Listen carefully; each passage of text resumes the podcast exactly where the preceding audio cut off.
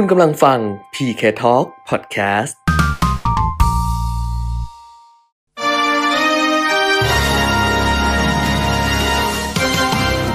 รายการเงินทองต้องรู้ โดยขวัญชนกุธิกุลและปิยมิตรยอดเมือง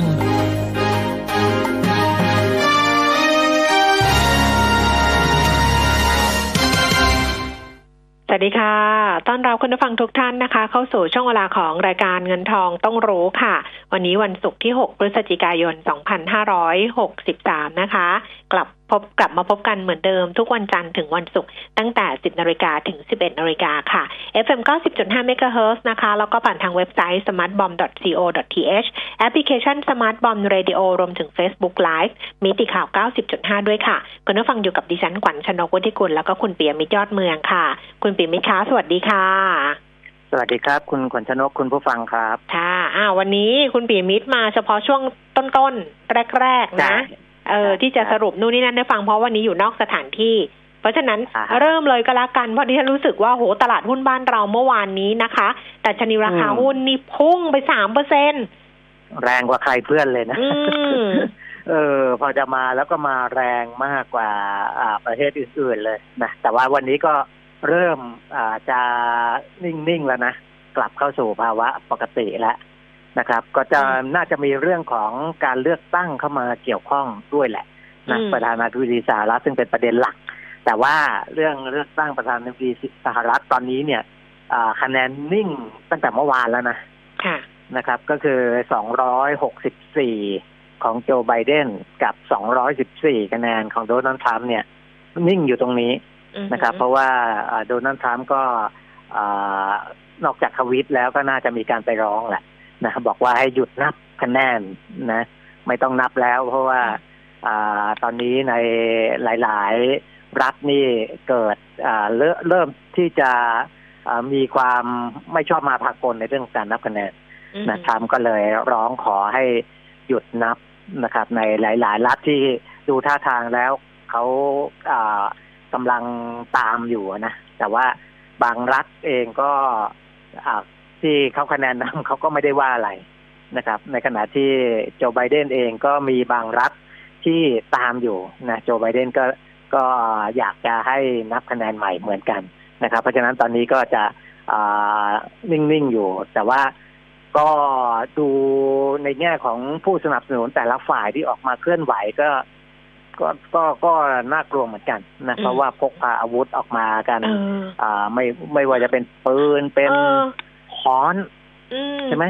อืเห็นใช่ไหมมีพกปืนด้วยนะ นี่เลือกตั้งนะเขาบอกยอดขายปืนดีมากเลย เพราะว่าคนเนี่ยเออกลัวว่าจะเกิดจราจน ครับ แล้วก็นั่นจะแหละเกิดแล้วก็เออห้างร้านต่างๆ ที่เขาเป็นส่วนใหญ่มันจะเป็นช็อปที่เป็นกระจกอะ ค่ะ คือกระจกเนี่ยมันจะทุบได้ง่ายไงเขาถึงเอาไม้เอาอะไรไปตีกันไว้อีกชั้นหนึ่งไง ค่ะนะก็ก็เพราะเขาก็รู้ว่าถ้าก่อจราจนเนี่ยเออที่เป็นกระจกเนี่ย ที่เคยมีก่อนหน้านี้ก็ถูกทุบแล้วก็เอาข้าวของอะไรไปนะก็มีการกันไว้ เพราะฉะนั้นก็เหตุการณ์น่าจะพัฒนาไปแบบนั้นนะครับ เพราะว่าที่ตำรวจจับได้เนี่ย ก็ยึดทั้งปืน ทั้งค้อนทั้งประทัดก็มีนะอืมนะแล้วก็อาวุธอื่น ๆ อีกปราบปรายนะครับ อ่า นี่ก็คือเลือกตั้งสหรัฐ นี่คือการเลือกตั้งนะนี่คือการเลือกตั้งอืมนะก็ก็อ่าผู้สนับสนุนทั้งทั้งสองฝ่ายก็อ่าค่อนข้างจะแรงทั้งคู่อะนะค่ะก็ก็ต้องดูอีกทีว่ามันจะเป็นอย่างไร แล้วก็ก็ก็คงไปสู่กระบวนการทางศาลแน่นอนนะครับค่ะแต่จริงๆในการเลือกตั้งอ่าประธานาธิบดีเนี่ย จะมีควบคู่ไปกับเลือกอาวุฒิสมาชิก แล้วก็อ่า สมาชิกสภาผู้แทนราษฎรด้วยนะสภาล่างสภาสูงด้วย ซึ่งก็ยังไม่มีใครชนะขาดทั้งสองอืมสภาอืมนะครับ อย่างในอ่าสภาสูงวุฒิสภาเนี่ยริพับลิกันได้ 48 ที่นั่งตอนนี้นะ ล่าสุดที่ประกาศออกมา ก็คือ 48 ที่นั่งกับเดโมแครต46 ที่นั่งริพับลิกันมีที่นั่งสูงกว่า นะครับ แต่ว่าต้องได้ 51 ถึงจะเป็นเสียงข้างมาก หรืออย่างในสภาล่างสภาผู้แทนราษฎรเนี่ย ต้องได้ 218 ถึงจะมีเสียงข้างมาก ตอนนี้เดโมแครตได้ 208รีพับลิกันได้ 193 นะครับ ก็ยังไม่เด็ดขาดแต่ว่าเดโมแครตก็นำนะเพราะฉะนั้นก็ดูแล้วถ้ายังเป็นอย่างนี้นะครับ คือเสียงไม่เด็ดขาดไปข้างใดข้างหนึ่งเนี่ย การบริหารนโยบายอะไรต่างๆ ก็ ก็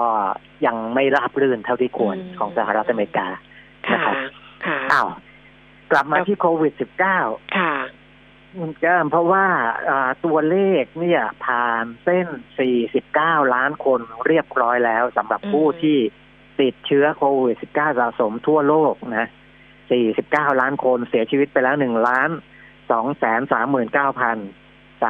375 คนรักษาหาย 34 ล้าน9แสนกว่าเกือบเกือบ35 ล้านนะครับ ก็ข้ามอีกหนึ่งเส้นสำหรับ 49 ล้านคน ส่วนสหรัฐอเมริกาผู้ติดเชื้อสะสมเดินเข้าสู่หลักสิบล้านนะครับ เมื่อวานนี้เพิ่มขึ้นค่อนข้างสูงนะหนึ่งแสนหนึ่งหมื่นแปดพันกว่าคนนะครับ ถ้ายังเพิ่มในอัตรานี้เนี่ย หรือน้อยกว่านี้นิดหน่อยใกล้ๆแสน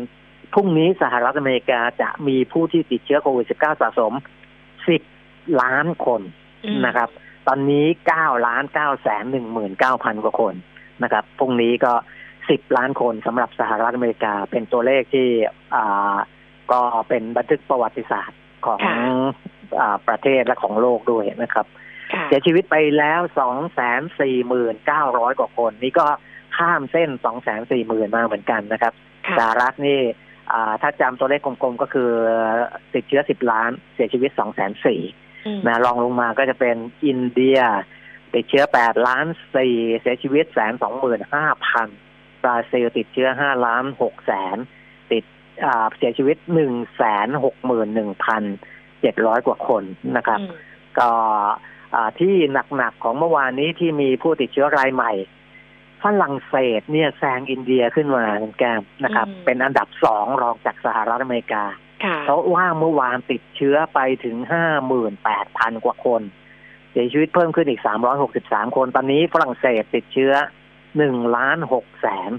แล้วก็เสียชีวิตสามหมื่นเก้าพันกว่าคนนะครับ แสงอินเดียขึ้นมาในแง่ของอจำนวนผู้ติดเชื้อรายวันนะอินเดียเนี่ยติดเชื้อสี่หมื่นเจ็ดพันหกร้อยอิตาลี สามหมื่นสี่โปแลนด์สองหมื่นเจ็ดอังกฤษสองหมื่นสี่บราซิลสองหมื่นสามสเปนสองหมื่นหนึ่งสองหมื่นสองโดยประมาณ เยอรมันสองหมื่นหนึ่งแล้วก็รัสเซียหนึ่งหมื่นเก้าดังนั้นก็ยังอยู่ในยุโรปนะครับ ยุโรปแล้วก็สามประเทศสามประเทศหลักๆสหรัฐอเมริกา อินเดียบราซิลตรงนี้นะอันนี้ก็คือ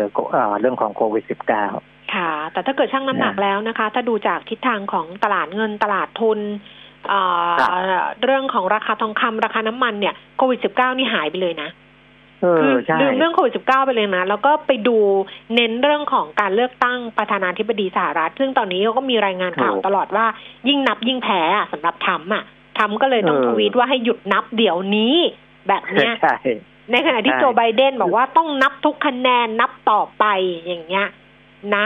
เออ มันก็เลยกระแสเนี่ยค่ะ ท่านทวิตว่าจะแถลงข่าวหกโมงครึ่งของเขาอะนะบ้านเขาอะนะแต่ว่าก็ยังไม่เห็นนะเท่าที่ผมสแกนดูข่าวก็ยังไม่เห็นมีข่าวออกมาว่าทำแถลงอะไร อ๋อ เดี๋ยวนะ คือเมื่อตอนตีสี่บ้านเราอะตีสี่บ้านเราก็คือตอนเย็นของเขาใช่ไหมใช่ไหมไม่ใช่ตอนไม่ใช่ตอนตีสี่บ้านเรา ตอนหกโมงห้าสิบบ้านเรา เออหกโมงห้าสิบบ้านเราก็คือตอนหกโมงเย็นของเขาใช่ไหมคะทำแถลงแล้วคุณปิมิตรเนี่ยดิฉันอ่านจาก Facebook ของน้องที่อยู่โต๊ะต่างประเทศของไทยรัฐนะ คือน้องน้องเนี่ยเขาจะแปลเขาจะโพสต์เร็วคนนี้เขาจะอยู่โต๊ะต่างประเทศแล้วทำงานตั้งแต่ตีสามตีตีสองตีสามนี่แหละ เขาบอกว่าหกนาฬิกาห้าสิบนาที เช้าวันนี้ตามเวลาในบ้านเราทรัมป์ออกมาแถลงที่ทำเนียบขาวค่ะ อ้างว่าเขาชนะการเลือกตั้งครั้งนี้ ถ้าหากนับเฉพาะบัตรที่ถูกกฎหมาย และมีบัตรผิดกฎหมายจำนวนมากที่ไม่มีที่มาที่ไป ถูกเอามานับให้กับเดโมแครตอันนี้คือที่ทรัมป์แถลงนะ น้องเขาแปลมาทำบอกว่าเอาไปเลยนะ เพราะว่าเขาแปลมาดิฉันว่าเขาก็โอเคเพราะว่าเขาอยู่โต๊ะต่างประเทศไทยรัฐโต๊ะต่างประเทศอยู่แล้วไงเออเขาตกอยู่โต๊ะต่างประเทศไทยรัฐทีวีเขาบอกว่า ทรัมป์บอกว่าการเลือกตั้งครั้งนี้ มีการโกงกันอย่างมโหฬาร มีการโกงบัตรลงคะแนนทางไปรษณีย์และบัตรลงคะแนนล่วงหน้า มีบัตรปริศนาจำนวนเป็นล้านล้านใบพผล่ที่ศูนย์นับคะแนนตต่างๆทำให้ริพับลิกันมีคะแนนน้อย ซึ่งเป็นสิ่งที่เขาเนี่ยเตือนไว้ตั้งแต่ก่อนก่อนเลือกตั้งแล้วทรัมป์อ้างว่าถูกโกง แต่ไม่มีหลักฐานยืนยัน อันนี้น้องเขาน่าจะแปลแบบจาก จากข่าวที่รายงานนะคะ บอกว่าอ่าเดโมแครตเนี่ยขัดขวางไม่ให้ผู้สนับสนุนริพับลิกันเข้าไปสังเกตการณ์การนับคะแนนในหน่วยเลือกตั้งต่างๆ ทรัมป์กล่าวหาว่าเดมกล่าวหาเดโมแครตว่าเป็นพรรคที่หนุนโดยสื่อใหญ่กลุ่มทุนที่ก่อนหน้านี้วางแผนช่วยกันสร้างโพลหลอกลวงออกมาทำให้ชาวอืมอเมริกันเกิดมโนภาพที่สวยงาม เกี่ยวกับไบเดนและล่อลวงเงินบริจาคเข้าพัก ผู้นำสหรัฐกล่าวว่าเขาประหลาดใจมากที่มีบัตรลงคะแนนปริศนาเป็นล้านใบโผล่มาจากไหนก็ไม่รู้ และยังคงมีมาเรื่อยๆ และที่มิชิแกนซึ่งมีการหยุดนับคะแนนหลายชั่วโมงโดยไม่มีสาเหตุ ที่ดีทรอยต์เจ้าหน้าที่เอาแผ่นแผ่นกระดาษมาปิดกระจก ไม่ให้คนสังเกตการนับคะแนนทรัมป์เรียกร้องและท้าทายทุกฝ่ายอย่าปล่อยให้เรื่องแบบนี้เกิดขึ้น ขอให้เจ้าหน้าที่อืมทำงาน ทำงานอย่างโปร่งใสยุติธรรม และย้ำว่ามีหลักฐานมากมายที่จะไปยื่นต่อศาลอันนี้เป็นอืมแถลงการของทรัมป์ที่ทำเนียบอ่าขาวนะคะ เมื่อเช้านี้ตามครับเวลาในบ้านเรา ก็เป็นตอนเย็นตามเวลาถูกที่สหรัฐอถูกเมริกาอืมก็เหมือนที่เขาทวีตไว้แหละ ว่าจะค่ะแถลงข่าวประมาณเวลานั้นเนี่ยแหละหกโมงแล้วก็ห้าสอดสิบเอเอออสอดคล้องกับที่เขาทวีตว่าเขาจะอ่าทำสงครามเต็มรูปแบบกับการโกงการเลือกตั้ง นะเพราะฉะนั้นตอนนี้ทำเชื่อสนิทใจว่ามีการโกงการเลือกตั้งในครั้งนี้ แต่แต่ความเห็นส่วนตัวของน้องเขาก็น่าสนใจนะคืออันนั้นเขาแปลเออใช่ไหมอันนั้นเขาแปลเออจากข่าวนะ แต่ความเห็นส่วนตัวครับเขาในฐานะของนักข่าวต่างประเทศดิฉันขออนุญาตนะเขาจะว่าเออดิฉันมาเออไม่หรอกเดี๋ยวเอามาอ่านได้แหละเขาบอกอันนี้เออนับเป็นแถลงการที่เลวร้ายที่สุดที่เคยฟังจากประธานาธิบดีสหรัฐฟังจบแล้วเออช็อกเลยบอก คือนักข่าวต่างประเทศไทยบอกว่า ฟังจบแล้วช็อกเลย คือถ้าเป็นชาวอเมริกันเออคงเศร้าแล้วงงว่า ทำไมผู้นำประเทศออกมาพูดแบบนี้ เพราะกรณีแรกที่อืมทำถามว่าทำไมบัตรลงคะแนนเป็นล้านล้านใบ มีแต่เลือกไบเดนคำตอบก็คืออมสิ่งที่ทุกคนรู้อยู่แล้วว่าเดโมแครตเนี่ยเขารณรงค์ว่าสถานการณ์โควิด ก็ขอให้ชาวอเมริกันเนี่ยทยอยไปใช้สิทธิ์ล่วงหน้า เออ มันก็เลยเออมีแบบไอ้ทางไปรษณีย์อะส่วนใหญ่ที่มันมาเนี่ยมันเป็นใช่ของไบเดนไงเพราะว่าเดโมแครตเออเขารณรงค์เรื่องนี้ อะไรประมาณเนี้ยเออเอเอออบอกก็ว่าเป็นไปฟังได้ เพราะว่าอืมเนี่ยมันก็สะท้อนเห็นไหมว่าเอาพอออกมาเลือกตั้งกันเนี่ย ตัวเลขอืมของผู้ติดเชื้อ ผู้เสียชีวิตโควิด เนี่ยมันก็เพิ่มขึ้นจริงอืมๆนะเพราะฉะนั้นอ่าก็อ่าชาวอเมริกันเองก็คงจะเห็นแหละว่า สิ่งที่ทางเดโมแครตอ่ากับทางริพับลิกันต่างกันชัดเจนคือนโยบาย เรื่องอืมสาธารณสุขอืมนะเรื่องของการคุมโควิด -19 เนี่ยนะก็ก็มีส่วนนะอ้าวแต่ที่รู้ๆก็คือไม่จบง่าย ๆ ไม่จบไม่จบ เออเออไม่จบง่าย ๆ นะครับค่ะสำหรับการเลือกตั้งประธานาธิบดี สหรัฐอเมริกาแล้วกว่าจะออกเขาก็ต้องมีขั้นตอนนู่นนี่นั่นอีกนะค่ะอีกพอสมควรนะครับ ก็อืมอืมอ่าลุ้นกันต่อไปแล้วกันนะครับอืมในเรื่องของการเลือกตั้งแต่ส่วนเขาก็อีกเขาก็จะมีอืมเขาก็จะมีกฎกฎเกณฑ์อยู่เหมือนกันนะว่าถ้าเกิดว่าวันเออที่ยี่สิบมกราใช่ไหมถ้ายังไม่ได้อือืไม่ไม่อืสรุปจริงๆอะก็จะต้องมีรักษาการอะไรอย่างเงี้ย แต่ใช่ว่าใช่แต่ว่านโยบายต่างๆ มันก็เคลื่อนไม่ได้อยู่แล้วถูกมันก็เคลื่อนไม่ได้มันก็ต้องรอเพประราะธาเขานาธิจะบดีเอาคนใหม่ประธาน เออเขาจะเอาประธานสภาอ่าสภาล่างอะสภาผู้แทนอืมรัษฎรมารักษาการอืมนะซึ่งมันก็จะขับเคลื่อนนโยบายสำคัญสำคัญไม่ได้ไม่ได้นะครับอืมเออค่ะค่ะนะแล้วก็ตอนนี้ก็เจอภาวะอย่างนี้ด้วยอีกเรื่องหนึ่งที่เป็นข่าวต่างประเทศนิดนึง แต่เดี๋ยวคุณแก้มรายงานแล้วก็จะเห็นนะครับค่ะเรื่องของราคาน้ำมันค่ะเช้าวันนี้เนี่ยก็ลงมาค่อนข้างแรงอีกแล้วนะหนึ่งค่ะเปอร์เซ็นต์กว่าๆทั้งเวสต์เท็กซัสแล้วก็ทั้งเบรนท์เพราะว่าอ่า เมื่อวานนี้ซาอุดิอาระเบียเขาประกาศลดราคาน้ำมันเป็นพิเศษนะสำหรับอืมโรงกลั่นในเอเชียนะครับเพราะว่าเขาดูอืมแล้ว demand มันก็หายไปจริงๆอืมแต่คือเวลาเขาตกลงกันเนี่ยโอเปกนอกโอเปกอะไรก็ตามเขาตกลงกันในเรื่องของกำลังการผลิตนะครับไม่ไม่ไม่เกี่ยวกับเรื่องราคา เพราะฉะนั้นอ่ากำลังการผลิตก็ยังยึดตามข้อตกลง แต่ซาอุก็เป็นผู้ผลิตรายใหญ่เขาก็มีน้ำมันในสต็อกเยอะเขาก็เอาน้ำมันนั้นนะมาลดราคานะพอมาลดราคามันก็อ่า สะเทือนมาถึงราคาน้ำมันดิบที่ในปัจจุบันด้วยก็เลยลงมาช่วงนี้นะราคาน้ำมันลงมาอีก หนึ่งเปอร์เซ็นกว่าประมาณหนึ่งเปอร์เซ็นกว่าๆค่ะเออเออได้นะครับเอาเดี๋เดี๋ยยววดิไปฉันดูข้อมูลแล้วก็นั่นอีกทีได้เดี๋ยวฉันได้งานให้ทราบไปพร้อมกับเรื่องครับอื่นเลย เพราะว่ามีราคาทองคำที่ปรับตัวเพิ่มขึ้นมาด้วย เดี๋ยวไปดูปัจจัยต่างๆกันนะคะ เพราะฉะนั้นวันนี้ขอบพระคุณคุณครับปิยมิตรนะคะครับขอบคุณสวัสดีค่ะรับสวัสดีค่ะ วันนี้คุณปิ่มมิตรก็ติดภารกิจค่ะคุณผู้ฟัง แต่ว่าก็ยังเข้ามาสรุปช่วงแรกให้เราฟังนะคะแล้วก็มีสีสันที่เดียวแต่เพราะว่าตอนนี้เนี่ยเรื่องของการเลือกตั้งประธานาธิบดีสหรัฐต้องบอกว่าทั้งโลกนี่หยุดเลยนะ แต่โควิดไม่หยุดนะ โควิดมันก็ยังแพร่ระบาดไป แต่ว่าทุกอย่างปัจจัยต่างๆเนี่ยก็โฟกัสไปที่การเลือกตั้งประธานาธิบดีสหรัฐ แล้วก็สะท้อนผ่านการลงทุนในตลาดหุ้นแล้วก็ตลาดเงินนะคะ รวมทั้งตลาดสินทรัพย์เสี่ยง รวมทั้งสินทรัพย์ปลอดภัยอื่น ๆ เนี่ย ทั่วโลกเลยทีเดียว เดี๋ยวเราค่อย ๆ ดูกันไปค่ะ อย่างเมื่อวานนี้ตลาดหุ้นบ้านเรานี่ร้อนแรงทีเดียว แต่ชนีราคาหุ้นนั้นปิดตลาดเพิ่มขึ้นมา 40.3เอร์เซ็นนะคะ สูงที่สุดเนี่ยก็ขึ้นไป 1266 ใช่ไหม1,266 จุด แล้วก็มาปิดที่ 1,264 จุด นี่ก็ทะลุทะลวงทีเดียว เช้านี้ไปแตะ 1,270 จุดด้วยนะคะ แต่เดี๋ยวเราค่อยดูกัน แล้วก็พร้อมกันนี้ก็ฝากคำถามไว้ด้วยเลยค่ะ คุณผู้ฟัง เพราะว่าช่วงที่ 2 นะคะ เราคุยกันกับนักวิเคราะห์ คือคุณวิจิตอารยพิสิทธิ์นะคะ จากเมย์แบงกิมเองค่ะ คุณผู้ฟังฝากคำถามไว้ได้โทรศัพท์ 02องสามหนึ่งหนึ่งห้าหกเก้าหกค่ะศูนย์สองสามหนึ่งหนึ่งห้าหกเก้าหกเฟซบุ๊กขวัญชนกวุฒิกุลแฟนเพจนะคะ แล้วก็ Line at PK Talk มีเครื่องหมายแอดข้างหน้าด้วยเป็น Line Official นะคะ at PK Talk นะคะ ก็ส่งคำถามมาได้ ตลาดหุ้นต่างประเทศเมื่อคืนที่ผ่านมา ดัชนีอุตสาหกรรมดาวโจนส์ปิดทะลุ 28,000 จุดมาแล้วค่ะ เมื่อคืนปิดที่ 28,390 จุด เพิ่มขึ้น 542 จุด 1.95%เซ็นต์ NASDAQ 11,890 จุด เพิ่มขึ้น 300 จุด 2.59%ค่ะ เกือบเกือบสามเปอร์เซ็นเลยทีเดียวนะคะ แล้วก็ S&P 500 เพิ่มขึ้น 67 จุด ปิดที่ 3,510 จุด เพิ่มขึ้นมา 1.95เปอร์เซ็นค่ะ ส่วนยุโรปนะคะ ลอนดอนฟุตซี่ร้อยเพิ่มขึ้น 22.92 จุด 0.39เปอร์เซ็นต์ CAC 40 ตลาดหุ้นปารีสฝรั่งเศสเพิ่มขึ้น 61จุด1.24เปอร์เซ็นต์แล้วก็แดกซ์แฟรงก์เฟิร์ตเยอรมนีนะคะ เพิ่มขึ้น 243จุด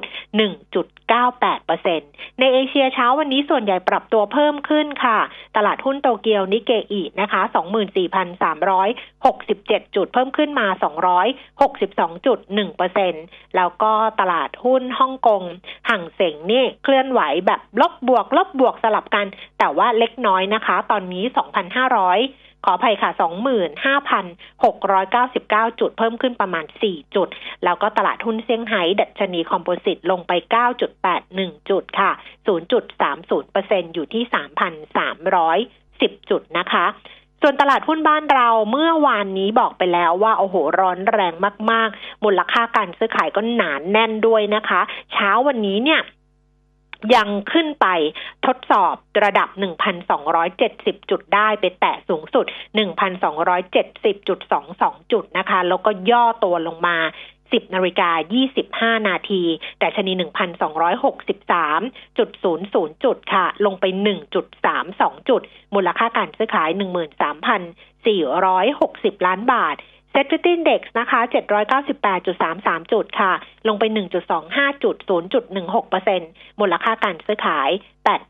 8,210 ล้านบาท ดูหุ้นซื้อขายสูงสุด 10 อันดับนะคะ อันดับที่ 1 GPSC 63 บาท 50 สตางค์เพิ่มขึ้น 3 บาท 50 สตางค์ 5.8เปอร์เซ็นต์ค่ะ Gulf Energy 32 บาท 75 เพิ่มขึ้นบาท 50 4.80เปอร์เซ็นทัสโก้16 บาท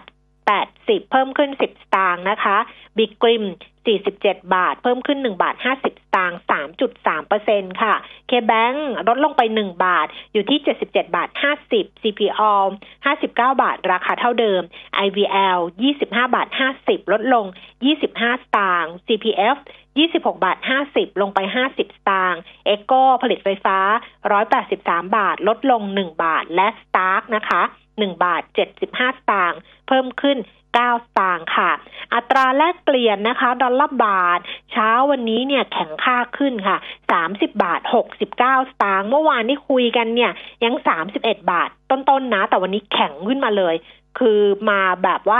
30จุดหกเลยประมาณนั้นเลยเนี่ยนะคะ เมื่อกี้ดูสามสิบบาทเจ็ดสิบเอ็ดตอนนี้สามสิบบาทหกสิบเก้าค่ะ แนวโน้มของค่าเงินบาทเนี่ยยังมองว่ามีโอกาสที่จะแข็งค่าขึ้นอย่างต่อเนื่องนะ อันนี้มาจากคุณการจนาโชคภัยสารสิน ผู้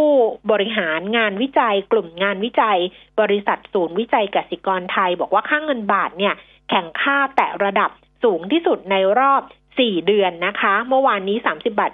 83 ล่าสุดเช้าวันนี้แข่งค่าต่อค่ะ เงินบาทแข่งค่าสอดคล้องกับค่าเงินหยวน และสกุลเงินเอเชียอื่น ๆ ท่ามกลางแรงกดดันเงินดอลลาร์หลังจากที่มีการคาดการณ์ว่าไบเดนอาจจะชนะการเลือกตั้งในครั้งนี้นะคะ กรอบของค่าเงินบาทที่เคลื่อนไหวเนี่ยทางศูนย์วิจัยกสิกรไทย มองว่าจะอยู่ในกรอบ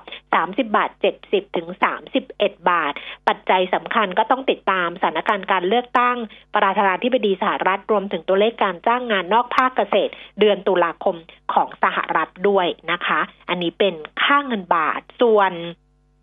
ราคาทองคำนะ อยู่ที่ 1,943 เหรียญต่อออนซ์นี่คือพุ่งมาจากเมื่อวานนี้เลยนะ เมื่อวานนี้ 1,900 1,908 เหรียญต่อออนซ์นะคะ ที่เราคุยกันไปแล้วก็เช้านี้นี่ 24 ชั่วโมงนี่พุ่งขึ้นมาเลยทีเดียว ราคาเนี่ยปรับจากราคาเมื่อวานนี้เนี่ยนะคะ บาทละ 250 บาท ถ้าเทียบกันตอนเช้านะ เพราะว่าราคาเช้านี้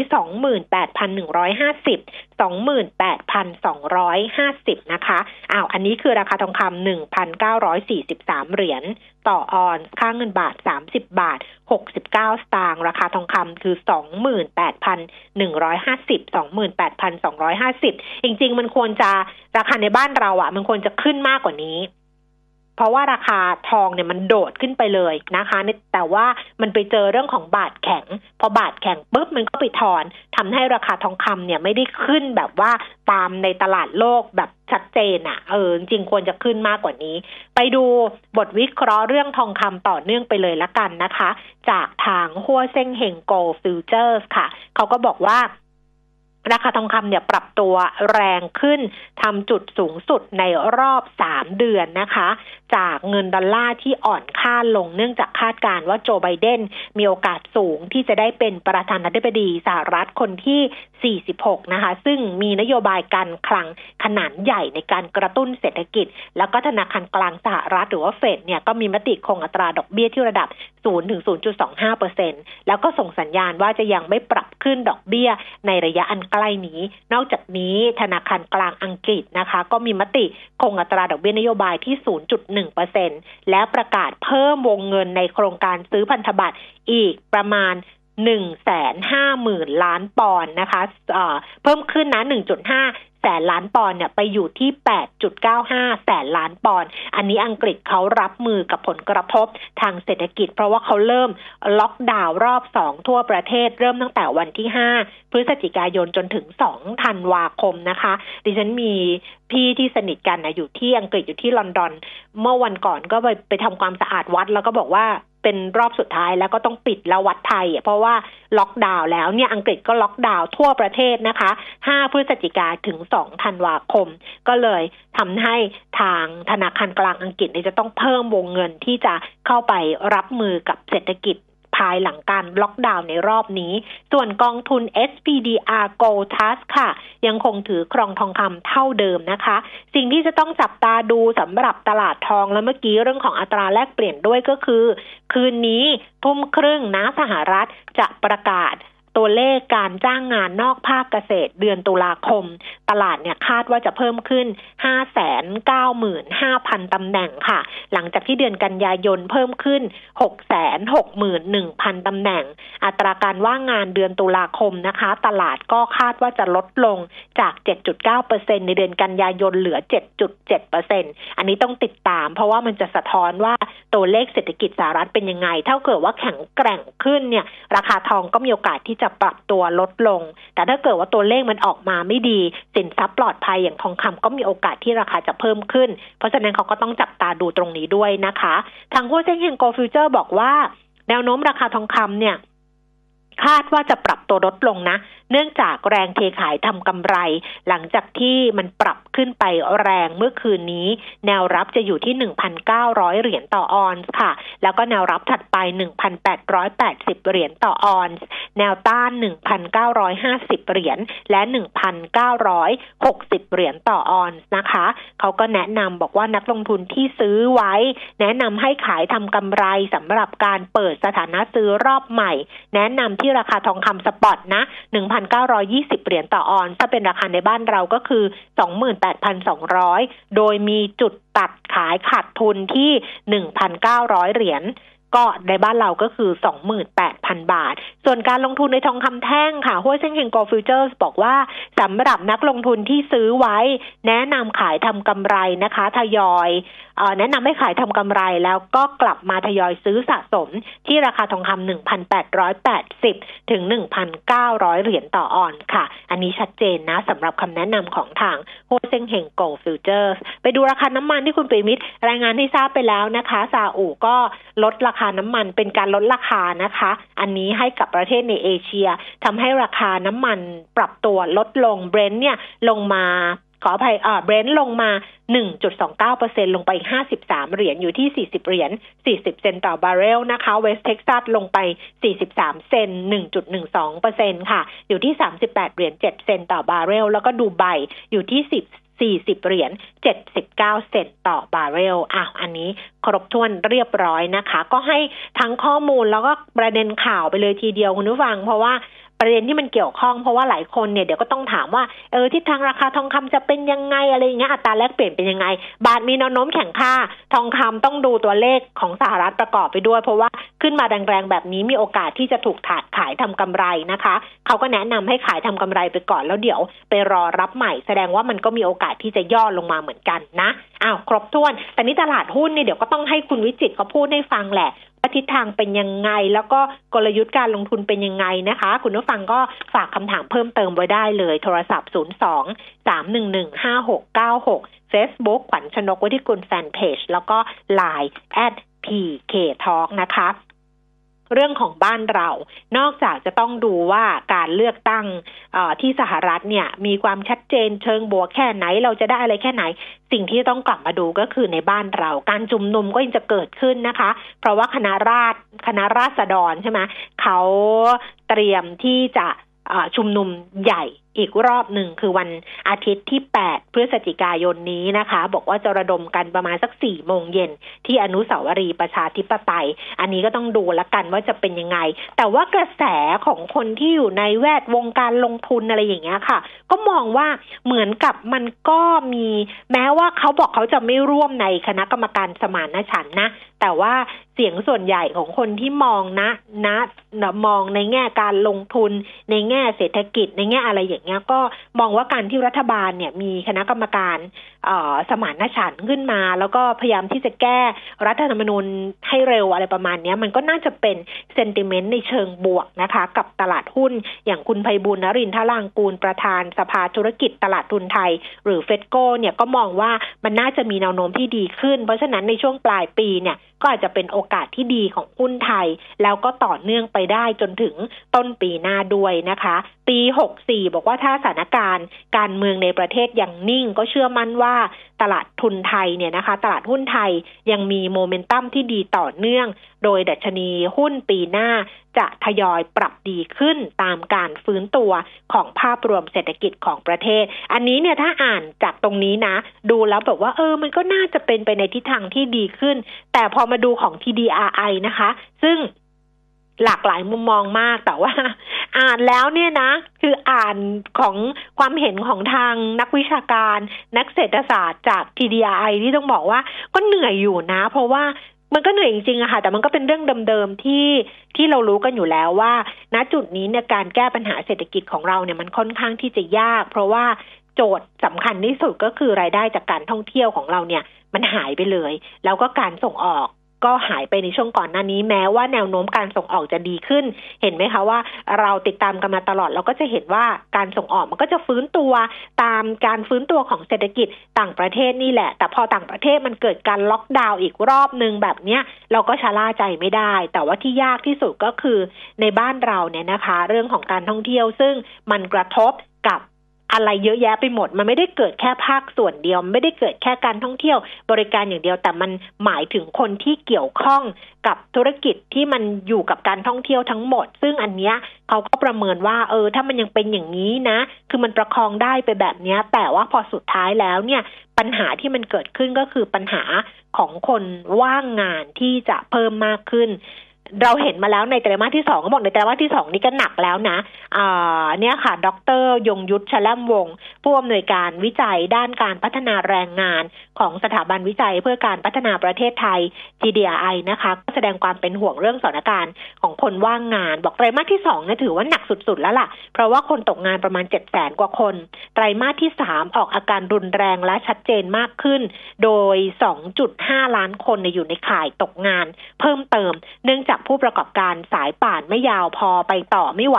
ต้องเลิกจ้างพนักงานยอมจ่ายค่าชดเชย ซึ่งก็เลยทำให้มองว่าเศรษฐกิจไทยเนี่ยจะแย่ไปถึงกลางปีหน้า แล้วต้องระวังก็คือต้นปีหน้าค่ะ คือพอบางคนประคองให้ผ่านปีนี้ไป แต่พอผ่านปีนี้ไปจริง ๆ แล้ว มันไม่จบมันมีเรื่องการเมืองด้วย มีเรื่องของ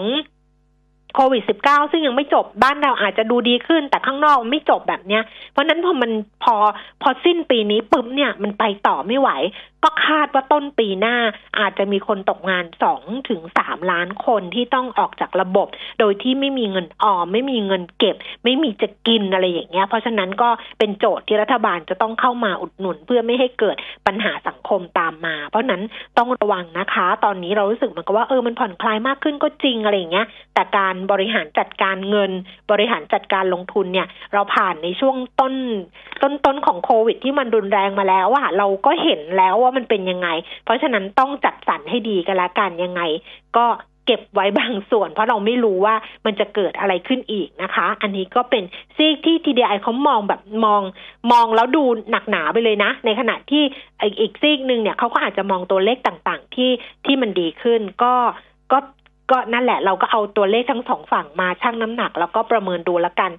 ใช้กับตัวเองด้วยนะคะ แต่ละคนปัจจัยแวดล้อมไม่เหมือนกันไม่เท่ากันคุณผู้ฟัง ไปบอกว่าต้องทำแบบนั้นต้องทำแบบนี้ไม่ได้หรอก เราต้องรู้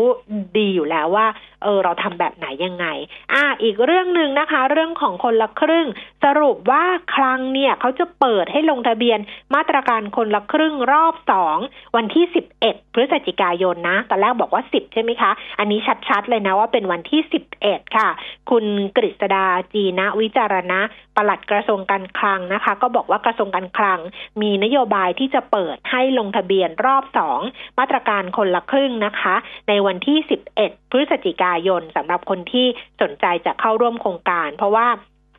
มันต้องมีคนที่สละสิทธิ์อะคือ ลงทะเบียนไปแล้วแล้วเปลี่ยนใจไม่ใช้หรือว่าไม่ได้เปลี่ยนใจแต่ว่าลืมหรืออะไรอย่างเงี้ยนะ ก็ถือว่าสละสิทธิ์นะ เพราะฉะนั้นเนี่ยเขาก็บอกว่าเดี๋ยวจะเปิดให้วันที่สิบเอ็ดพฤศจิกายนนะคะ ก็จะให้เป็นไปตามเป้าหมายแหละว่า 10 ล้านคน ปลัดกระทรวงการคลังบอกว่าตอนนี้ยังไม่ทราบจำนวนที่ชัดเจน ว่าจะมีคนที่สละสิทธิ์เข้าร่วมโครงการนี้จำนวนเท่าไหร่ เพราะว่าจะต้องรอให้ผู้ลงทะเบียนวันสุดท้ายเนี่ย ครบกำหนดที่จะใช้สิทธิ์ลงทะเบียนภายใน 14 วัน ซึ่งคาดว่าจะเป็นวันที่ 10 พฤศจิกายน ดังนั้นเนี่ยจะรู้จริง ๆ ก็คือวันที่ 10อะแหละค่ะว่าจำนวนสละสิทธิ์ทั้งหมดจะเป็นเท่าไหร่ พอรู้แล้วเนี่ยรู้ยอดทั้งหมดแล้วนะคะกระทรวงการคลังก็จะเปิดให้ลงทะเบียนในวันที่ 11 พฤศจิกายนอะเพราะฉะนั้นก็รอก่อนก็แล้วกันนะ ใครยังไม่ได้ลงนะคะ ก็รอว่าจะมีสิทธิ์เหลืออีกประมาณเท่าไหร่ ในขณะที่สำนักงงานเศรษฐกิจการคลังนะคะ คุณพรชัยธีรเวทที่ปรึกษาด้านเศรษฐกิจการเงินเนี่ยก็บอกว่าตอนนี้เนี่ยบอกกระแสคนละครึ่งเนี่ยดีมาก โดยเฉพาะหับเล่แผงรอย เออจริง ๆ นะดิฉันเมื่อวานเดินเข้าไปในตลาดนัด ร้านเสื้อผ้าหรือคือร้านเสื้อตัวละร้อยห้าสิบกางเกงตัวละสองร้อยห้าสิบอะไรอย่างเงี้ยคือร้านร้านฟิล์มมือถือร้านที่ขายเคสมือถือตามตลาดนัดอะค่ะ ขายร้อยหนึ่งอย่างเงี้ยเขาเข้ามาตรการคนละครึ่งหมดเลยโอ้โหแล้วแบบคนเต็มร้านไม่หมดเลย เออเดินเข้าไปเขาก็ถามว่ามีคนละครึ่งไหมหรือไม่ไม่ได้ใช้เออแต่ว่าแบบมันมันไม่ใช่เฉพาะอาหารเนาะมันแบบว่าทุกอย่างจริงนะเสื้อผ้าแผงลอยแบบอะไรอะร้านปากกงปากกาอะไรอย่างเงี้ยที่ขายแบบว่าเป็นเครื่องเขียนอะเออก็ได้หมดเลยคนละครึ่งเนี่ยนะคะ เยอะจริงๆมันก็บอกว่ากระแสตอบรับมันดีมากเนี่ยนะ และณวันที่ 5 พฤศจิกายนตอนบ่าย 2 โมงนะคะ มียอดใช้จ่ายสะสมประมาณ 7,000 ล้านบาทค่ะ เป็นเงินที่ประชาชนจ่ายเองเนี่ยนะคะ เอ่อ 51เปอร์เซ็นแล้วก็รัฐช่วยจ่ายอีก 49เปอร์เซ็นะคะ แต่ว่าทางกระทรวงการคลังก็บอกว่าขอความร่วมมือประชาชน แล้วก็ร้านค้าให้ปฏิบัติตามหลักเกณฑ์และเงื่อนไขของโครงการ อย่าให้มีการดำเนินการโดยมิชอบ อย่าไปทำลายบรรยากาศของการดำเนินโครงการคนละครึ่ง ซึ่งมันไปได้ดี แล้วมันก็ช่วยคนที่แบบว่าเออใช้จ่ายจริงๆดิฉันก็เห็นบางคนก็โพสต์ใน Facebook บอกโอ้โหชอบมากเลยคนละครึ่งเขาใช้แล้วเขาสนุกมาก แล้วก็เริ่มมีอะไรที่มันไม่ใช่ว่าต้องกินข้าวอย่างเดียวไงเพราะกินข้าวอย่างเดียวมันก็แบบใช่ไหมมันก็กินได้แค่นั้นแหละ แต่อันนี้พอมีเสื้อผ้า มีเคสมือถือ มีเครื่องเขียน มีกระเป๋าที่เป็นกระเป๋าผ้าอะไรแบบเนี้ย คนละครึ่งหมดเลย เออ ก็ดีเหมือนกันนะคะ อะ ปิดท้ายนิดนึงเรื่องของ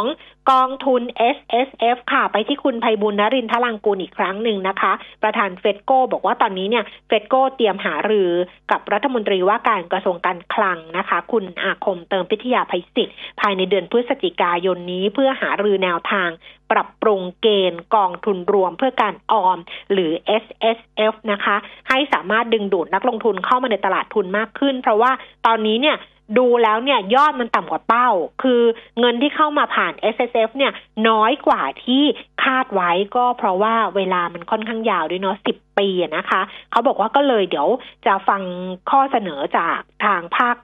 ส่วนต่างๆ ด้วย แล้วก็นำข้อเสนอเนี่ยนะเขาไปคุยกันกับทางรัฐมนตรีว่าการกระทรวงการคลัง คุณไพบุญบอกว่าหากรัฐบาลต้องการใช้ตลาดทุน เป็นหนึ่งในเครื่องมือช่วยฟื้นเศรษฐกิจในระยะต่อไปหลังจากที่ผ่านมาได้นำเสนอแผนงานต่างๆ ไปแล้วเนี่ยนะคะ ก็คงจะต้องคุยกันในเรื่องของการปรับเงื่อนไข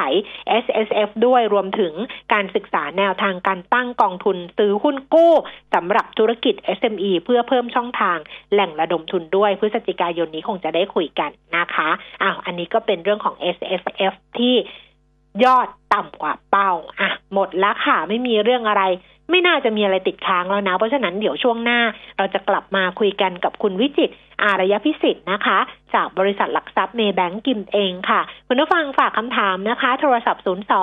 311 5696 ค่ะ 02 311 5696 Facebook ขวัญชนกวัติกุลแฟนเพจ หรือจะหน้าเพจของมิติข่าว 90.5 ก็ได้ แล้วก็ทาง Line แอด PK Talk ได้หมดทุกช่องทาง เดี๋ยวกลับมาคุยกันตอนนี้พักครู่หนึ่งค่ะ อยากมีสุขภาพที่ดี อยากกินดีอยู่ดี อยากมีอากาศที่ดี ทุกความอยากจะเป็นจริงได้ แค่เราลงมือปลูก เพราะชีวิตที่ดีคือชีวิตที่มีต้นไม้อยู่ล้อมรอบ ปลูกแล้วแชร์ เพื่อส่งต่อแรงบันดาลใจสู่อนาคตที่เป็นจริง มาร่วมปลูกเพื่อเปลี่ยนไปพร้อมกัน ปลูกที่ใจ เปลี่ยนเพื่อเมืองปตทสารพลังสู่ความยั่งยืน AAS Auto Service ผู้นำเข้าและตัวแทนจำหน่ายปอร์เช่อย่างเป็นทางการ พบมาคันใหม่ เริ่ม 4.9 ล้าน AAS the name you can trust 08 01 911 911 โอกาสทองของสิทธิการเป็นเจ้าของร่วมกัน บนพื้นที่ EEC เติบโตด้วยอัตราการเช่าที่สูง มั่นคง ภายใต้กลุ่มบริษัท WHA ผู้พัฒนานิคมอุตสาหกรรมรายใหญ่ที่สุดของประเทศ กับการเพิ่มทุนครั้งที่ 2 ของ h r e เสนอขายผู้ถือหน่วยทรัสต์เดิมวันที่ 16ถึง20 และ 23ถึง26 พฤศจิกายน และบุคคลทั่วไปวันที่ 16ถึง20 และ 23ถึง27 พฤศจิกายนนี้ สอบถามรายละเอียดเพิ่มเติมได้ที่ธนาคารกสิกรไทยคำเตือนการลงทุนมีความเสี่ยง ผู้ลงทุนควรศึกษาข้อมูลในหนังสือชี้ชวนก่อนการตัดสินใจลงทุน AAS Auto Service ผู้นำเข้าและตัวแทนจำหน่ายปอร์เช่อย่างเป็นทางการ ครั้งแรกกับปอร์เช่ไทคานน์เริ่ม 7.1 ล้าน AAS looking after you and your car 08 01 911 911 1กิโลเมตรร้อยกิโลเมตร หรือหมื่นกิโลเมตร เครื่องยนต์ที่คุณรักก็ยังทนทานและคงประสิทธิภาพ ให้กิโลเมตรต่อไปเป็นหน้าที่ของเรา เวนลอยลูกพิแคนระดับโลกที่ผู้ใช้ยานยนต์วางใจ เวนลอย ลื่นเหลือล้น ทนเหลือหลาย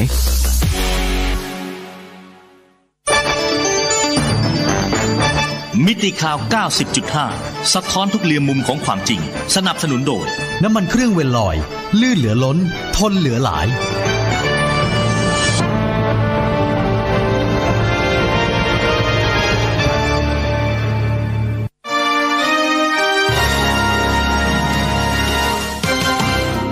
รายการเงินทองต้องรู้ โดยขวัญชนกวุฒิกุลและปิยมิตรยอดเมือง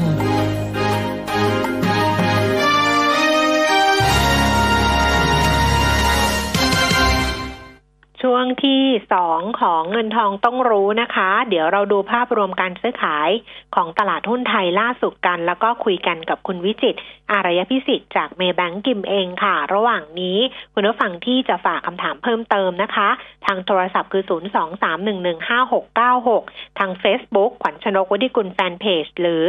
หน้าเพจของมิติข่าว 90.5 ก็ได้นะคะ แต่สะดวกที่สุดก็คือผ่านทางไลน์แอด PK Talk มีแอดข้างหน้าด้วยนะคะ @PK Talk ส่งคำถามมาได้เลยค่ะ เราไปดูที่ภาพรวมการซื้อขายของตลาดหุ้นไทยล่าสุดนะคะ ดัชนีราคาหุ้น 1,263.84 จุดค่ะ ปรับตัวลดลงไป 0.48 จุด มูลค่าการซื้อขาย 18,840 ล้านบาทนะคะ ส่วน Set City Index ค่ะ ตอนนี้อยู่ที่ระดับ 799.39 จุดลงไป 0.19 จุด มูลค่าการซื้อขาย 11,500 ล้านบาทค่ะ ไปคุยกันเลยกับคุณวิจิตรรอสายแล้วค่ะ คุณวิจิตรคะสวัสดีค่ะ ครับ สวัสดีครับพี่ขอบคุณค่ะครับ แล้วก็ผู้ฟังครับ โอ้โห เมื่อวานคือคักคือคักทีเดียวครับอืมแต่วันนี้ก็ต้องย่อบ้างอะเนาะพูดถึงอะเนาะใช่ถูกต้องเออแต่เซนติเมนต์มันเปลี่ยนมะเอาแบบนี้แล้วกันเออเซนติเมนต์เปลี่ยนไหมผมว่าโดยรวมเปลี่ยนนะครับอืมหลักๆ เนี่ยคืออย่างที่เราคอเนี่ย เราคอว่าหลัง US election เนี่ยน่าจะเกิดที่เรียกว่า election rally ได้ ไม่ว่าใครจะมาก็ตาม ผมเชื่อว่าเอ่อที่เราคออย่างเงี้ยตั้งแต่ละเอ่อก่อนการเลือกตั้งเนี่ยเพราะว่าผมเชื่อว่าภาพรวมปีนี้มันโดนในเรื่องของตัวโควิดหนักเนี่ยเนี่ยอเมริกาก็โดนค่อนข้างหนักใครค่ะเข้ามาเนี่ยก่อนที่จะดำเนิน policy ต่างๆ ตามที่พูดคาดหวังไว้เนี่ยยังไงก็ต้องมาทำ policy ที่เรียกว่ากระตุ้นเศรษฐกิจก่อนนะครับ เนี่ยเนี่ยก็จะเป็นภาพแบบเนี้ยว่า ก่อนอันนี้คนจะกลัวว่าไบเดนมาหุ้นจะลงไหมเพราะว่า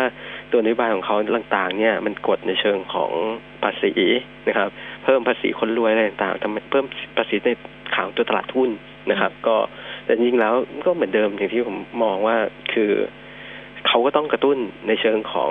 การแก้ปัญหาโควิดก่อนนะครับอืมซึ่งเราเริ่มเห็นแล้วสัญญาณของตัวค่างเงินเนี่ย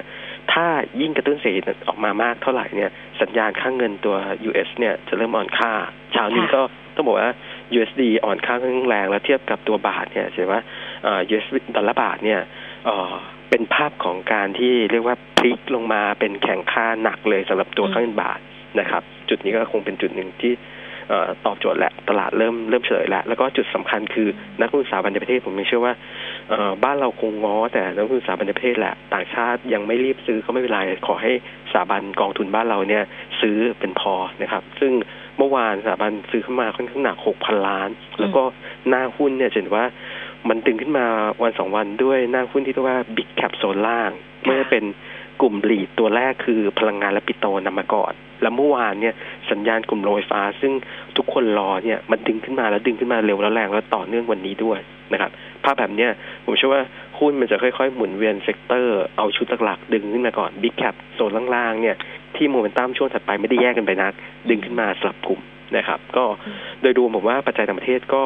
ขีดปลดล็อกปัจจัยภายในเนี่ยอืมแม้ว่าปัญหาการเมืองจะค่ะยังคงอยู่นะครับเพียงแต่ว่าณปัจจุบันผมว่ามันก็อยู่อย่างนี้ยแหละ ยาวไปเรื่อยๆเพียงแต่ว่าด้วยความรุนแรงกว่าเนี้ยณปัจจุบันก็ผมว่า เดือนที่แล้วค่อนข้างแรงมากแล้วค่ะคนเริ่มชาชินแม้ว่าสัปดาห์เนี้ยสุดสัปดาห์จะมีการนัดประชุมใหญ่นัดอีกรอบหนึ่งอ่าอีกรอบหนึ่งจริงๆว่าผมว่าด้วยช่วงที่ผ่านมาผมผมดูแล้วเอ่อโมเมนตัมมันจะเริ่มเริ่มเริ่มเป็นอย่างเงี้ย โดยคนคนจะเริ่มในเชิงของตลาดหุ้นนะค่ะตลาดหุ้นต้องการ key ใหม่ค่ะๆความกลัวใหม่ ๆ หรือว่าปัจจัยบวกใหม่ๆ ซึ่งตอนนี้ค่ะผมว่าความกลัวใหม่ ๆ ในเรื่องของการเมืองจะไม่ยังไม่เกิดขึ้นอืมนะครับในนี้ก็แน่นอนด้วย key ต่างๆ ตลาดหุ้นก็มีโอกาสที่จะเรียกว่าเป็น sideway sideway up ที่ล้อกับ election rally บวกกับเผลอๆ Santa Claus rally หรือว่า January effect ได้เหมือนกันนะครับเพราะว่าถ้าเกิดว่าหุ้น big cap โซนล่างมันถูกดึงขึ้นมา มันก็มันก็ดันตลาดต่อได้ไงใช่ใช่ไหมใช่มันก็ใช่สามารถจะดันต่อได้ ง่ายมากคือร้อยจุดอืมยิ่งง่ายมากครับสำหรับตัวอืมตลาดหุ้นไทยนะครับอือฮึเพราะต้องบอกอย่างนี้ก่อนว่า หุ้น big cap ส่วนใหญ่อะโมเมนตัมกำไรอะยังไม่ฟื้นมากอ่าฮะซึ่งแน่นอนมันเป็นตัวที่ถ้าเกิดก่อนหน้านั้นเล่นในเชิงของกำไรเนี่ยเออกองทุนจะไปเล่นหุ้นขนาดกลางขนาดเล็กที่กำไรค่อนข้างมีหลายตัวที่เหวี่ยงขึ้นมาก็เล่นได้ ทีนี้ค่ะพอกำไรหุ้นใหญ่ที่ยังไม่ได้ฟื้นมากแต่โมเมนตัมตลาดเนี่ยมันกลับมาสู่ภาวะที่เรียกว่ากล้าเสี่ยงมากขึ้น risk on มากขึ้น โอเค ถ้าไม่แยกกันไปนะคือบริษัทนั้นไม่ได้เจ๊งเอ่อไม่ได้กระทบตัวท่องเที่ยวรุนแรงมากนะโอเคมันก็เป็นค่อยๆ ทีละไม้ในการดึงกลับหุ้นไหนที่กระทบน้อย ก็จะดึงขึ้นมาก่อนนะครับหุ้นไหนกระทบมากก็ดึงขึ้นมาได้แท่งหนึ่งก็อาจจะพักตัวลงไป แล้วก็เอ่อสัปดาห์หน้างบออกเยอะอะโอเค อาจจะเป็นสัปดาห์หนึ่งที่หุ้นที่ดึงขึ้นมาหน้าหุ้นอย่างเงี้ยอาจจะมีจังหวะย่อบ้างเพียงแต่ว่าถ้าเกิดไม่ได้น่าเกลียดควอเตอร์สี่ยังมีแรงหนุนจากภาครัฐอะไรต่างๆผมว่ามันก็จะเป็นภาพที่เรียกว่าย่อได้แต่ย่อ ก็เป็นโอกาสในการซื้อนะครับนักลงทุนสถาบันเปิดหน้าหุ้นที่เราเห็นแล้วว่าค่ะเขาเลือกซื้อแล้วนะครับค่ะค่ะเพราะฉะนั้นกลยุทธ์การลงทุนก็คือย่อย่อก็ซื้อได้ ย่อซื้อแล้วก็ถ้าเกิดจะเน้นในขาของตัวเออกองทุนเนี่ยผมว่าก็เอ่อหมายถึงว่าเราเล่นเล่นตามกองทุนเนี่ยก็คงวิ่งไปที่น้ำหนักหุ้นใหญ่นิดนึงนะครับ ย่อซื้อหุ้นใหญ่ครับ ค่ะอะไปที่คำถามคุณผู้ฟังนะคะ ท่านแรกถามเรื่อง H Street ค่ะ บอกว่ากรณี H Street เพิ่มทุน แต่เราไม่มีเงินพอที่จะลงทุนเพิ่มแล้วจะทำยังไงระหว่าง อยู่เฉยๆ อยู่เฉยๆได้ผลตอบแทนจะลดลงเท่าไหร่กับสองขายออกไปทั้งหมดเลย คือเติมเงินโออะเคเติมไม่ได้อยู่แล้วโอเค ปีนี้ต้องบอกก่อนว่าตัวหุ้นกลุ่มลีดกลุ่มอินฟาเนี่ยปรับตัวลดลงอย่างต่อเนื่องเพราะว่าค่าเช่าต่างๆ มันมันหดตัวลงตามภาวะเศรษฐกิจนะครับ ทีนี้ล่าสุดตัว H r e a t เนี่ยเอ่อ ภาพรวมของการเพิ่มทุนรอบนี้ของเขาเนี่ยต้องบอกว่าสัดส่วนการเพิ่มทุนคือหนึ่งเดิมเนี่ยต่อ 0.1956 นะครับ ซึ่งเอ่อถ้าเกิดดูเป็นภาพแบบนี้ก็คือจากเดิมเนี่ยเขามีสักประมาณ 700 ล้านหุ้นค่ะก็จะเพิ่มมาอีกสักประมาณ 137 ล้านหุ้นหรือว่าคิดเป็นประมาณ 19เปอร์เซ็นต์นะครับทีนี้ในเชิงของถ้าเกิดเพิ่มขึ้นมาอย่างเดียวไม่ได้เอาไปซื้ออะไรเลยเนี่ย เอาเอาคิดแบบเคสที่ worst case สุดๆเนี่ย แสดงว่าอ่ากำไรต่อหุ้น มันก็จะมีดาวไซด์ลงไปสักประมาณ 16เปอร์เซ็นตนะครับถ้าถ้าไม่มีรายได้แต่จริงๆแล้วเวลาเพิ่มอะไรต่างๆต้องเนี่ยต้องเอาไปต้องทำอะไรเพิ่มเอาไปทำอย่างเอออื่นเอาไปทำอย่างอื่นเอาไปนนี้รขยายเออใช่ แต่เราคิดในขา worst case สุดๆคือเพิ่มมาเฉยๆ EPS dilute อ่า dividend per share dilute นะครับผมว่ามันจะ dilute ตามสัดส่วนก็คือ 16เปอร์เซ็นต์ดังนั้นเนี่ยที่เราไปดูเนี่ยในเชิงของการเล่นหุ้นพวกนี้ก็คือคนต้องการปันผลนะครับ ผมลองไปดูปันผลในอดีตถ้าจำได้เนี่ย ตัวนี้ชอบปันผลสักประมาณปีละสามครั้งนะครับกุมภามิยอแล้วก็สิงหา ปีหนึ่งปันผลออกมาสักประมาณศูนย์จุดหกประมาณนี้เกือบเกือบศูนย์จุดหกประมาณอ่าไตรมาสหนึ่งประมาณสิบกว่าสตางค์ถ้าเกิดเราดิสคาวมาหน่อยอะสมมติเอาศูนย์จุดห้าด้วยราคาหุ้นโซนเนี่ยเจ็ดแปดห้าสิบยิวก็ต้องบอกว่ายิวก็อาจจะอยู่สักประมาณเอ่อจากเดิมนะครับ จากเดิมเนี่ยหก หกกว่ากว่าๆอืมซึ่งถ้าเกิดเราเอ่ออย่างเมื่อกี้เราเห็นแล้วว่า ถ้าไม่ทำอะไรเลยเนี่ย EPS มันจะไดรูด DPN อ่า DPS จะไดรูดประมาณ 16เปอร์เซ็นต์ในนั้นเนี่ย จากที่จะปันผลสักประมาณจุดห้าก็เหลือสักประมาณจุดสี่กว่า ซึ่งคิดเป็นยิวเนี่ย จากหกเปอร์เซ็นกว่า ก็เหลือห้าเปอร์เซ็นกว่าดังนั้นเนี่ยผมว่ายิวจะหายไปสักประมาณเปอร์เซ็นต์หนึ่งอืมนะครับ ในเชิงของตัวปันผลค่ะนะครับ อันนี้ยังไม่ได้มองในขาของสองขาก็คือ ด้วยค่าเช่าเดิมเนี่ยเขาหดหรือเปล่า แล้วก็อีกขาหนึ่งคือด้วยเม็ดเงินใหม่ที่เขาไปเอ่อซื้อตัวแอสเซทเข้ามาเนี่ยมันช่วยเบรนกันได้หรือเปล่า แต่ดูดูจากยิวก็จริง ๆ แม้ว่าจะลดลงแบบค่ะเราไม่ทำอะไรเลยนะค่ะยิวมันลดลงไปก็ไม่ไม่ได้น่าเกลียดอะไรขนาดนั้น แล้วก็ค่ะในเชิงของตัวราคาหุ้นเนี่ย ดูจากอ่าการเพิ่มทุนรอบนี้ก็คือ เพิ่มทุนแถวๆเบรนเจ็ดบาทห้าสิบนะครับ ซึ่งก็ก็เป็นเบรนราคาตลาด ซึ่งลงมาลงมารู้อยู่แล้วแหละราคามันจะวิ่งลงมาที่ราคาเพิ่มทุน ตอนนี้ก็คือในเชิงของราคามันก็ price ไปหมดแล้วนะครับแล้วก็อยู่ถ้าถือได้แล้วผ่านวิกฤตอ่าภาวะวิกฤตแบบเนี้ยเนี่ย พอเขาอยู่ในพวกนิคมอุตสาหกรรม ก็อาจจะยากลำบากในช่วงสั้นเพียงแต่ว่าเดี๋ยวก็มุมตั้มมันก็จะค่อย ๆ ฟื้นตัวกลับขึ้นมาตามภาวะเศรษฐกิจตามนักลงทุนที่เข้ามาเอ่อติดต่อซื้อที่ดินอะไรต่างๆ นะครับ เช่าเช่าสัญญาเช่าอะไรต่างๆ เพราะอันนี้มันเป็นคลังสินค้าในนิคมอุตสาหกรรม ค่ะนะก็ผมว่าตอบโจทย์ก็คือเอ่อมีอยู่ถ้าไม่ได้รีบในการใช้เงินจริงๆเนี่ย ผมว่าก็ถือได้ ถ้าไม่มีเงินถ้าไม่มีเงินใส่เข้าไปใหม่ ก็ปันผลเดิมก็คงไม่น่าเกลียดเป็นไปนะครับ ด้วยเพราะว่าตลาดแบบนี้ที่ดอกเบี้ยก็ยังต่ำติดดินอยู่นะครับ ถือครับ ถือแล้วก็ไม่มีเงินใส่ก็ก็เอาแค่นี้ค่ะ ได้เลยค่ะ ต่อนะคะ ช่วยวิเคราะห์ BOL ด้วยค่ะ ราคาน่าซื้อน่าเก็บสะสมไหมควรซื้อราคาเท่าไหร่ BOL คือ business ออนไลน์ใช่ไหมใช่ business ออนไลน์ต้องยอมรับว่าเป็นหุ้นเล็กที่เราเราไม่ได้เข้าไปดูในปัจจัยพื้นฐานนะเพียงแต่ว่าด้วยธุรกิจของเขาเนี่ย ผมว่าธุรกิจของเขาน่าสนใจที่ว่าด้วยปัจจัยพื้นฐานหรือว่ากำไรต่างๆ เนี่ยไม่ได้ดูแต่มาดูในเชิงของตัวราคาหุ้นก็ต้องยอมรับว่าโมเมนตัมของราคาหุ้นอะมันค่อย ๆ ดึงขึ้นมาเรื่อยๆแน่นอนมันตอบโจทย์อยู่แล้วแหละเทรนด์แบบนี้ก็คือแนวโน้มของกำไรของบริษัทเนี่ย ยังมีเทรนด์แนวโน้มที่ยังคงสดใสอยู่ ถ้าเกิดไปดูง่าย ๆ นะไตรไตรมาสหนึ่งไตรมาสสองรวมกันเนี่ยปีนี้เขาทำได้ประมาณเก้าสิบล้านนะครับ ปีแล้วเนี่ย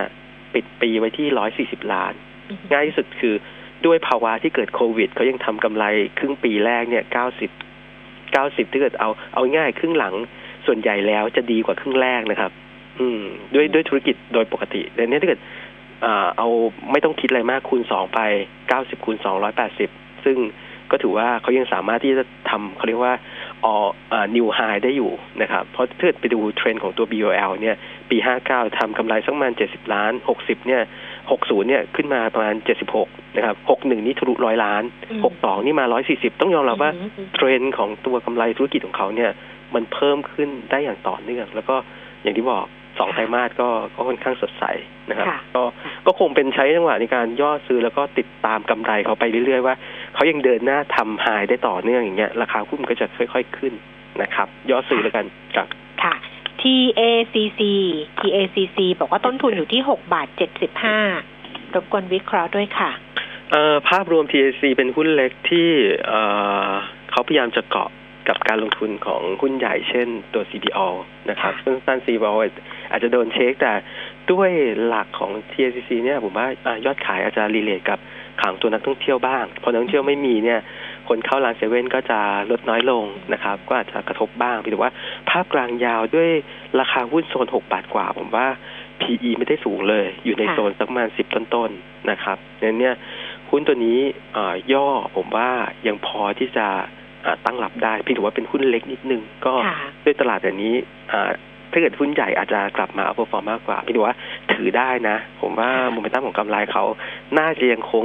เดินหน้าเกาะไปกับตัว CPO ซึ่งภาพการลงทุนระยะกลางยาวของ CPO ก็ยังแข็งแกร่งอยู่นะครับเพราะนั้นถ้ามีถ้ามีอยู่ก็ถือต่อไปได้นะคะ BAM ค่ะ ต้นทุน 22 บาทติดมาพักหนึ่งแล้ว ถ้าใกล้ราคานี้ควรขายไหมครับ หรือว่าไปลงทุนตัวอื่นดีเน้นปันผล โอเค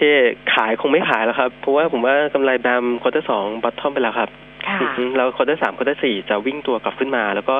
key หนึ่งที่ตลาดยังไม่ได้ใส่เข้าไปก็คือในเรื่องของกำไรพิเศษจากการปรับทางด้านมูลค่าทางบัญชีตัว defer tax ซึ่งเยอะเหมือนกันเพียงแต่ว่าไม่ใช่กำไรจริงเพียงแต่กำไรการปรับทางบัญชีเพียงแต่ว่าจะทำให้งบ bottom line สวยในครึ่งหลังดีกว่าครึ่งแรกเดี๋ยวนี้ผมว่าอันนี้ตอบโจทย์ว่า สัญญาณ BAM จะค่อยๆ ฟื้นตัวกลับนะครับ จากโซนสร้างฐานรอบนี้คือ 20 บาทตอนนี้มา 21.7 นะครับ หลักๆอีกตัวหนึ่งที่น่าสนใจคือแบมผมเชื่อว่าในช่วงการประกาศเซ็ตห้าสิบเซ็ตร้อยรอบใหม่เนี่ย ช่วงสักประมาณกลางเดือนธันวาคม แบมจะถูกนำเข้ามาคิดคำนวณเซ็ตห้าสิบเซ็ตร้อยรอบใหม่รอบนี้ จะจะเข้ามาติดดังนั้นเนี่ยจะเป็นมูลตั้งของนักลงทุนสถาบันที่ น่าจะค่อยๆ กลับมาที่สะสม แล้วก็อย่างที่บอกว่าเทรนด์กำไรก็โอเค ทีนี้ในเรื่องของปันผลเนี่ย คนก็จะมองว่าปันผลปีหนึ่งสักประมาณบาทหนึ่งหรือย่อนย่อนผมว่าก็สักประมาณแปดสิบตังค์เดี๋ยวนี้ก็เอาตัวเลขบาทหรือว่าแปดอ่าศูนย์จุดแปดเนี่ย หารด้วยราคาหุ้นณจุดนั้นๆ แล้วคูณได้ร้อยอันนั้นคือยิวปันผลที่นักลงทุนจะได้ ถ้ารู้สึกว่าตัวเลขนั้นมันโอเค เราเรารู้สึกว่าสบายใจในตัวเลขนั้นเนี่ยสี่เปอร์เซ็นอะไรอย่างเงี้ย ก็ผมว่าถือได้นะ ไม่ไม่เป็นน่าเกลียดเกินไปนะสำหรับตัวแบมครับ ถือแล้วกัน ค่ะเอาละค่ะ วันนี้ขอบพระคุณคุณวิจิตมาก ๆ ค่ะขอบคุณนะคะสวัสดีครับสวัสดีค่ะ คุณผู้ฟังคะคำถามเหลืออยู่เพราะว่าคุณวิจิตตอบละเอียดมากเพราะฉะนั้นดีแล้วนะ จะได้ข้อมูลครบถ้วน เดี๋ยววันจันทร์เรากลับมาเจอกันกันละกัน วันนี้ลาแล้วนะคะ สวัสดีค่ะ